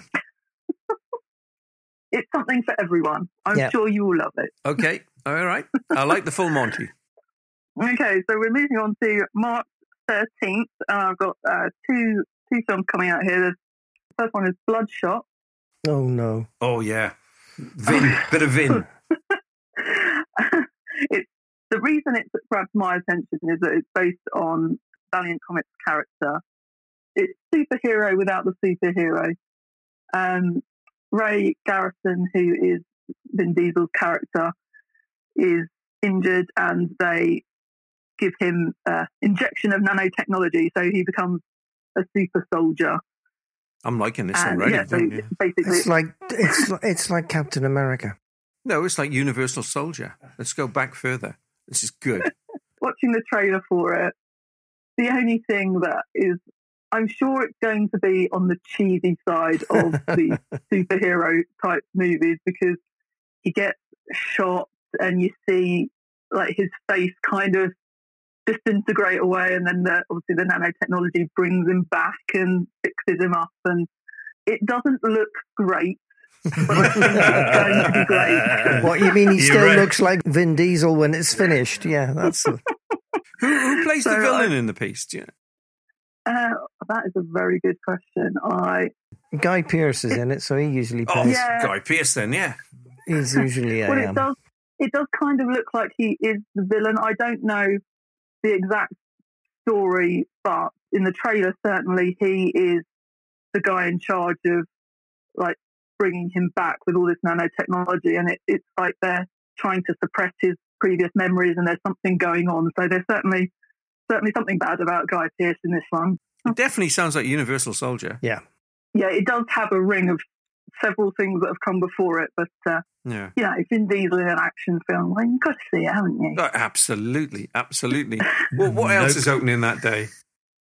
Uh, the other one, um, again, it's going to be the weirdest double bill ever, is uh, Misbehavior, which know is um, Don't know I've been that. seeing a lot of a lot of the trailer uh, for it. It's, it's about uh, a group of women who decide to disrupt the 1970 Miss World. yes, I've seen the trailer. competition. Oh, it's Yes. got Jesse Ke- Buckley in it. Keira Knightley. the trailer has been flying about a lot, uh, so I do wonder if we might get previews for it. But it certainly it's in the, the vein of a lot of things recently. You know, looking at like real life incidents and and bringing them to the modern audiences. So, I the, the trailers look really good for it. Very exciting. The the odd thing with that trailer is Greg Kinnear playing Bob Hope.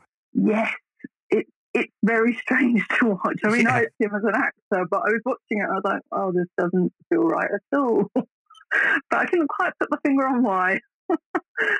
No, no, it's, um, yeah, it's definitely one to watch. And actually, that is one where I'm in line with Les, my wife. She wants to see it, and I thought, yeah, I'll go watch it. No, as that well. looks good. Okay, what's next?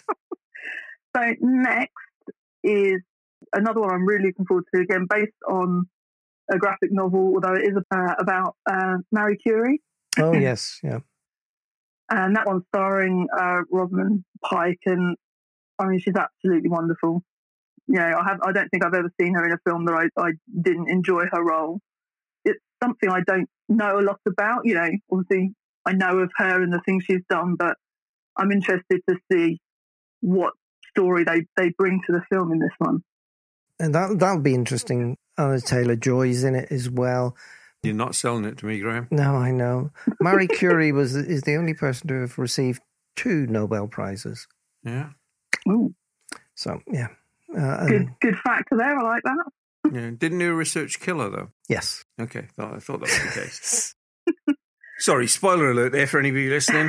She's not alive today. Um, I'm looking forward to this one as well in particular because certainly Cineworld are doing uh, previews of it with a, a Q&A. Oh, I think that's the 8th of March. okay.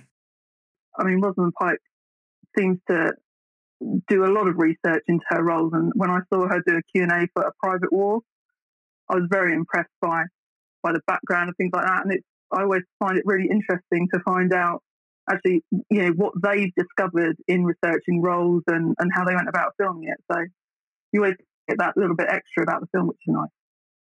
Okay, definitely one on my list there. Now, next, controversially for me, uh, on the 27th of March, we've got Mulan. Now, I, I am not a fan of Disney and their remakes. However, in this instance, I'm very excited for it. 12A certificate to start off with. I'm really glad that they haven't decided to dumb it down, isn't the right word, but, you know, they haven't gone about it and gone, oh, no, we'll make this very, very friendly because it, it will take out of that historical accuracy that they're they're trying to strive for in this. And so Right. Can, can I just stop you there, Emma? That Yeah. historical accuracy with crouching tiger, hidden dragon battle scenes of running at walls. Uh, okay, okay. I like that. I think that just adds a, a That's not fantastical historically element. accurate, though, is it? You No, don't know. You, You weren't don't there. know? No. I know you're old, Jeff, but I don't think you were there. Okay, the culturally accurate.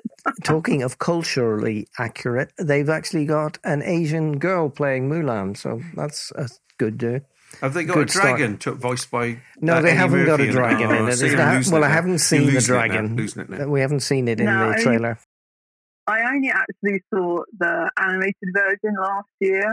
Obviously, they were, they were talking about this coming out. I was like, oh, how can you do Mulan without Mushu? But seeing seeing the trailer for it, like, I'm really glad that they haven't tried to to add some of the cartoon bits Yeah.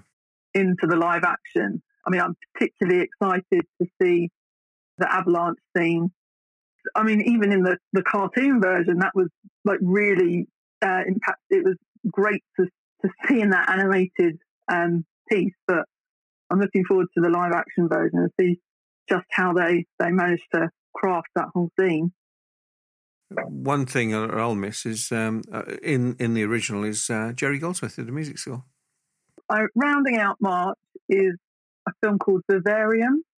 Vivarium. Uh, star- yeah, starring Jesse Eisenberg and Imogen Poots.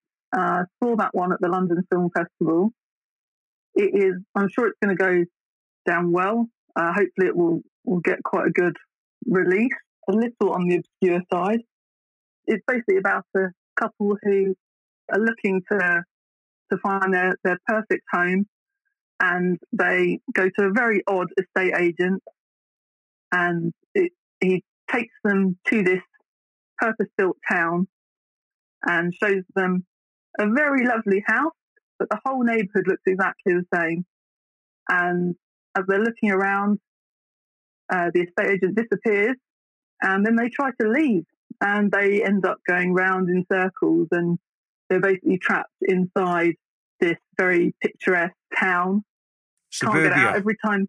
Yeah, every time they stop, they're outside that same house again, and there's there's no one else there. It is literally just them. After many many hours of trying to get out, and they run out of petrol, they find themselves back outside the house again, and they go inside, and things start to progress. They get food deliveries, and then they get a, a delivery of a box with a baby inside it, and it's it's basically them trying to survive in this very delightful town without anything but themselves and uh, the things that keep turning up on their doorstep. It sounds very Hmm. much J.G. Ballard to me. I think it will appeal to uh, people that enjoy watching things like Black Mirror and like Oh, yeah. Twilight Zone type things. So we have an at the flicks horror scale where I'm ten and Neil zero. Where does it come on that scale? It's more of a science fiction sort of Oh. mystery thriller thing, but there there is a like one moment that you, you might classify as horror, but honestly, it's it's not not that sort of film. Okay. It's just it's very intriguing. It will it will make you contemplate lots of different things about life and uh, what the perfect lifestyle might be. It's one for Graham, I think. So let's move into Easter month then. Okay, so now I have included a film in in right at the beginning, which I am excited for, but I'm not excited for, and that is No Time to Die. uh, obviously, the new the new Bond film. now, I will I will go and see it because it's a film, and that's what I do. But I don't like Daniel Craig as James Bond. Ooh, controversial. Controversial. this is my I'm- role, I'm and Emma's taking I'm, on. uh, Why? Why don't you like him as Bond? I I am a Brosnan girl.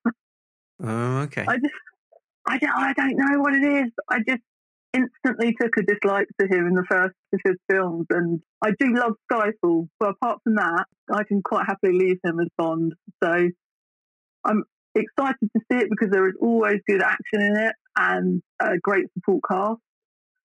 So I'm I'm looking forward to it in that respect. But you know, it's it's Daniel Craig and eh, Meh. So, Okay. so two, two, two questions on this then. What are your thoughts on the theme song? I don't mind it. I certainly enjoyed listening to it. And what are your thoughts on Rami Malek as the villain? I certainly think he's got that that potential in him to to be a great villain. So I, I'll be interested to see how he he tackles that. I just, just have to wait and see because I, I don't think I've ever seen him in anything like this. The rumor is he's playing Doctor No, but we will find out when the film opens. Now, the next one on my list, I describing this to you, we will know exactly the same amount of things because I only discovered it today. So it's called VFW, and it comes out on the 6th of April.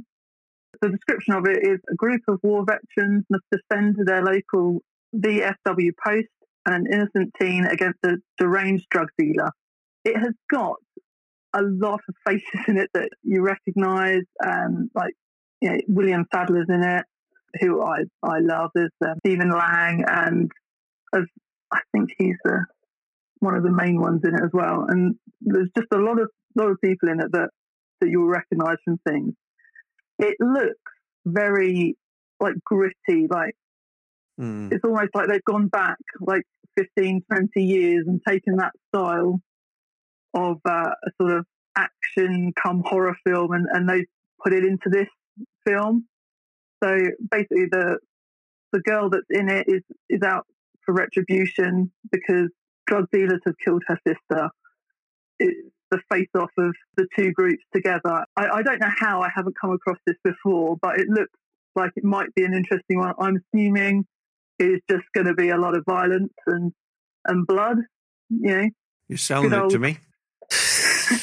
good old good old beat 'em up there, which I'm really looking forward to. But uh, I'm hoping that uh, that might get a release. It is listed as being an 18, and I would think there's nothing else coming out around it. I'm hoping it will actually get into a lot of cinemas so I can actually go and see it. Otherwise, I'm going to have to go hunting for it. Well, you can't beat a good retribution film around Easter. I hadn't thought about it that way. Very true. Yeah. The next one is the long-awaited New Mutants film that comes out on the 8th of April. Yep, I'm looking forward to Um, it feels like an eternity we have been waiting for this to come out. So I'm I'm really excited to, to finally get to watch this one. Oh, I hope it's, It's as good not- as Dark Phoenix. that. Dear old We'll just ignore that. We just ignore that. it, watching the trailer, I was really surprised how dark it looks. I mean, it's much more horror than the sci-fi side of it. Mm, Neil, you could have a Um, problem here. the overriding thing in my brain is telling me it is, you know, it, it's about people with superpowers and and things like that. I'm like, I can I can definitely watch this. It's got a very dark tone to the trailer, which I'm, I'm finding quite intriguing.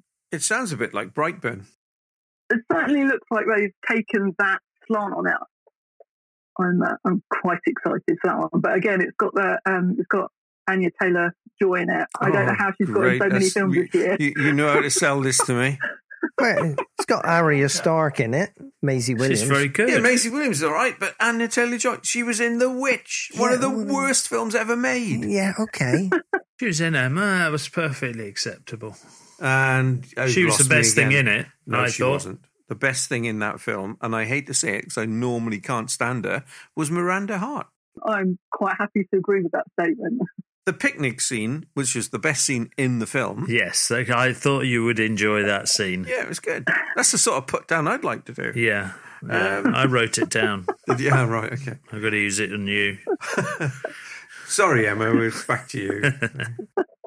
My next film, which I know everyone will love, on the 13th of April, we've got Trolls World Tour. what? Sparkles and singing. Of course, I'm in for this film. What was the be fir- What was the first Trolls film like? I mean, it's just ridiculous. And like I say, like you put singing in a film, you animate it. Of course, I'm going to watch it. Okay.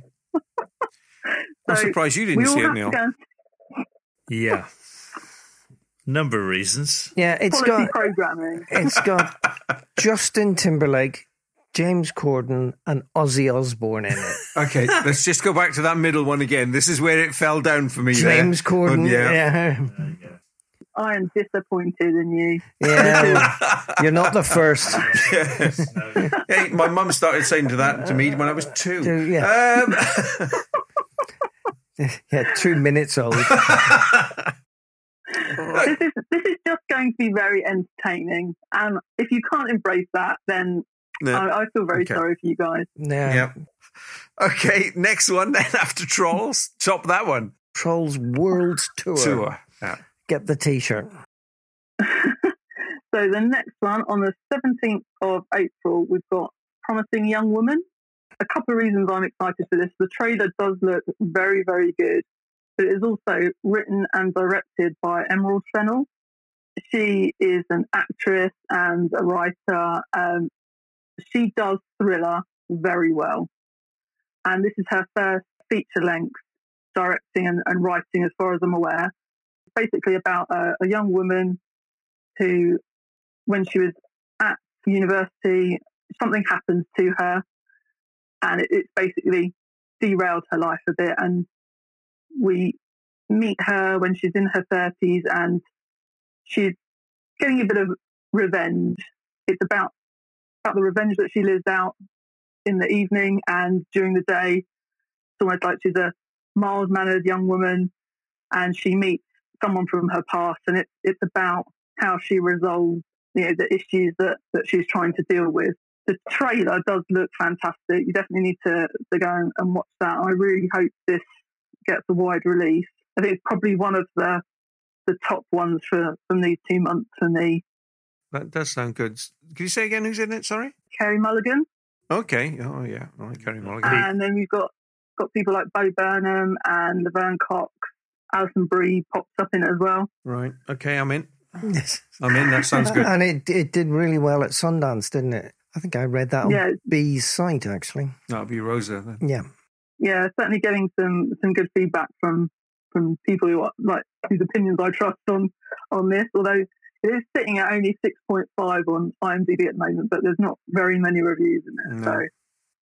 So the last one on my list for like my my really you know big top picks is Antebellum. Again, this is one I only discovered today, so This is horror, Uh, isn't it? It is. It's, it's listed as a horror thriller. I've seen the, the teaser trailer for it, and it's it's only a minute long, and it's got historical bits and modern bits and scary looking bit. I just don't know what to expect from it, but it looked really intriguing. This is a six on the At the Flicks horror scale. Nearer me than Neil. So I, I'm, yeah. There's there's not a lot of other information out there, but I'm just from that one minute of footage. I'm like, yes, I I need to go and see that one. I don't know how I ended up with uh, quite a few horror films on my list, but I'm hoping I don't spend the whole two months just scared for my life. That's excellent. And of course, next time we talk, we'll be talking about the summer releases, Whoa. which, when you look out at that weather at the moment, seems so far away it's untrue. And certainly, I, I had a flick forward to, to see what was coming out in May, and I'm, I'm very excited for some of those releases. So, uh, yeah, a bit of Fast. Nine. Oh, I was Fast thinking more and of Artemis Furious. so- but You're thinking what? Artemis Fowl? Ah, Artemis Fowl, yeah. Yeah, yeah, looking forward to that. Yes, Not as good as Fast Nine, though. I'm looking Oh, forward to Fast Nine. I, I'm sure Fast Nine is going to be just a magnificent piece of cinematic history. Yeah, yeah. I think you might be fibbing. I just well, you never know; it might be groundbreaking. Absolutely. yeah, right. Of course, if the coronavirus hits big at that time, nobody's going to the cinema, so No. don't really worry about it. Emma, on that note, thank you very much indeed for those picks. So I think there's something for everybody there. Definitely, yeah, yeah. a bit of Um, action, bit of horror. Bit of trolls. Bit of trolls. Bit Don't of forget the trolls. trolls. Uh. World tour. It's for everyone. Yeah, that's how viruses are spread. Right. Okay. We'll look forward to catching up next time. Cheers, Emma. Thank Cheers, you very much, Emma. you Thank you. Thank you, Emma. A couple of those I'll definitely want to see. I look forward to our next catch up when we can talk about summer films and hopefully the end of all this rain.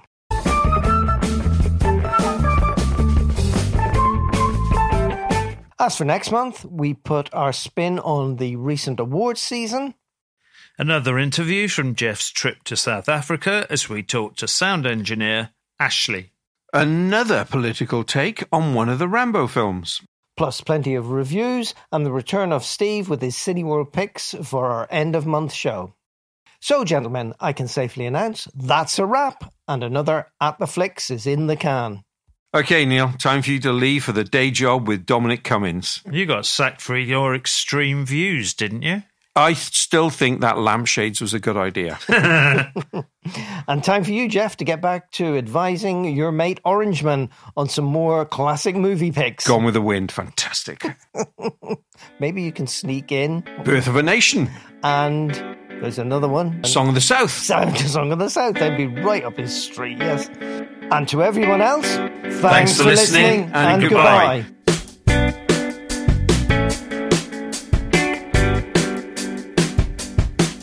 To make sure you never miss an episode of this podcast, please subscribe to At the Flicks at our website, attheflicks.uk. And if possible, please remember to rate and review At the Flicks wherever you get your podcasts. You can contact the team on Twitter or by email. Our contact details are also on our website, attheflicks.uk. Thanks for listening.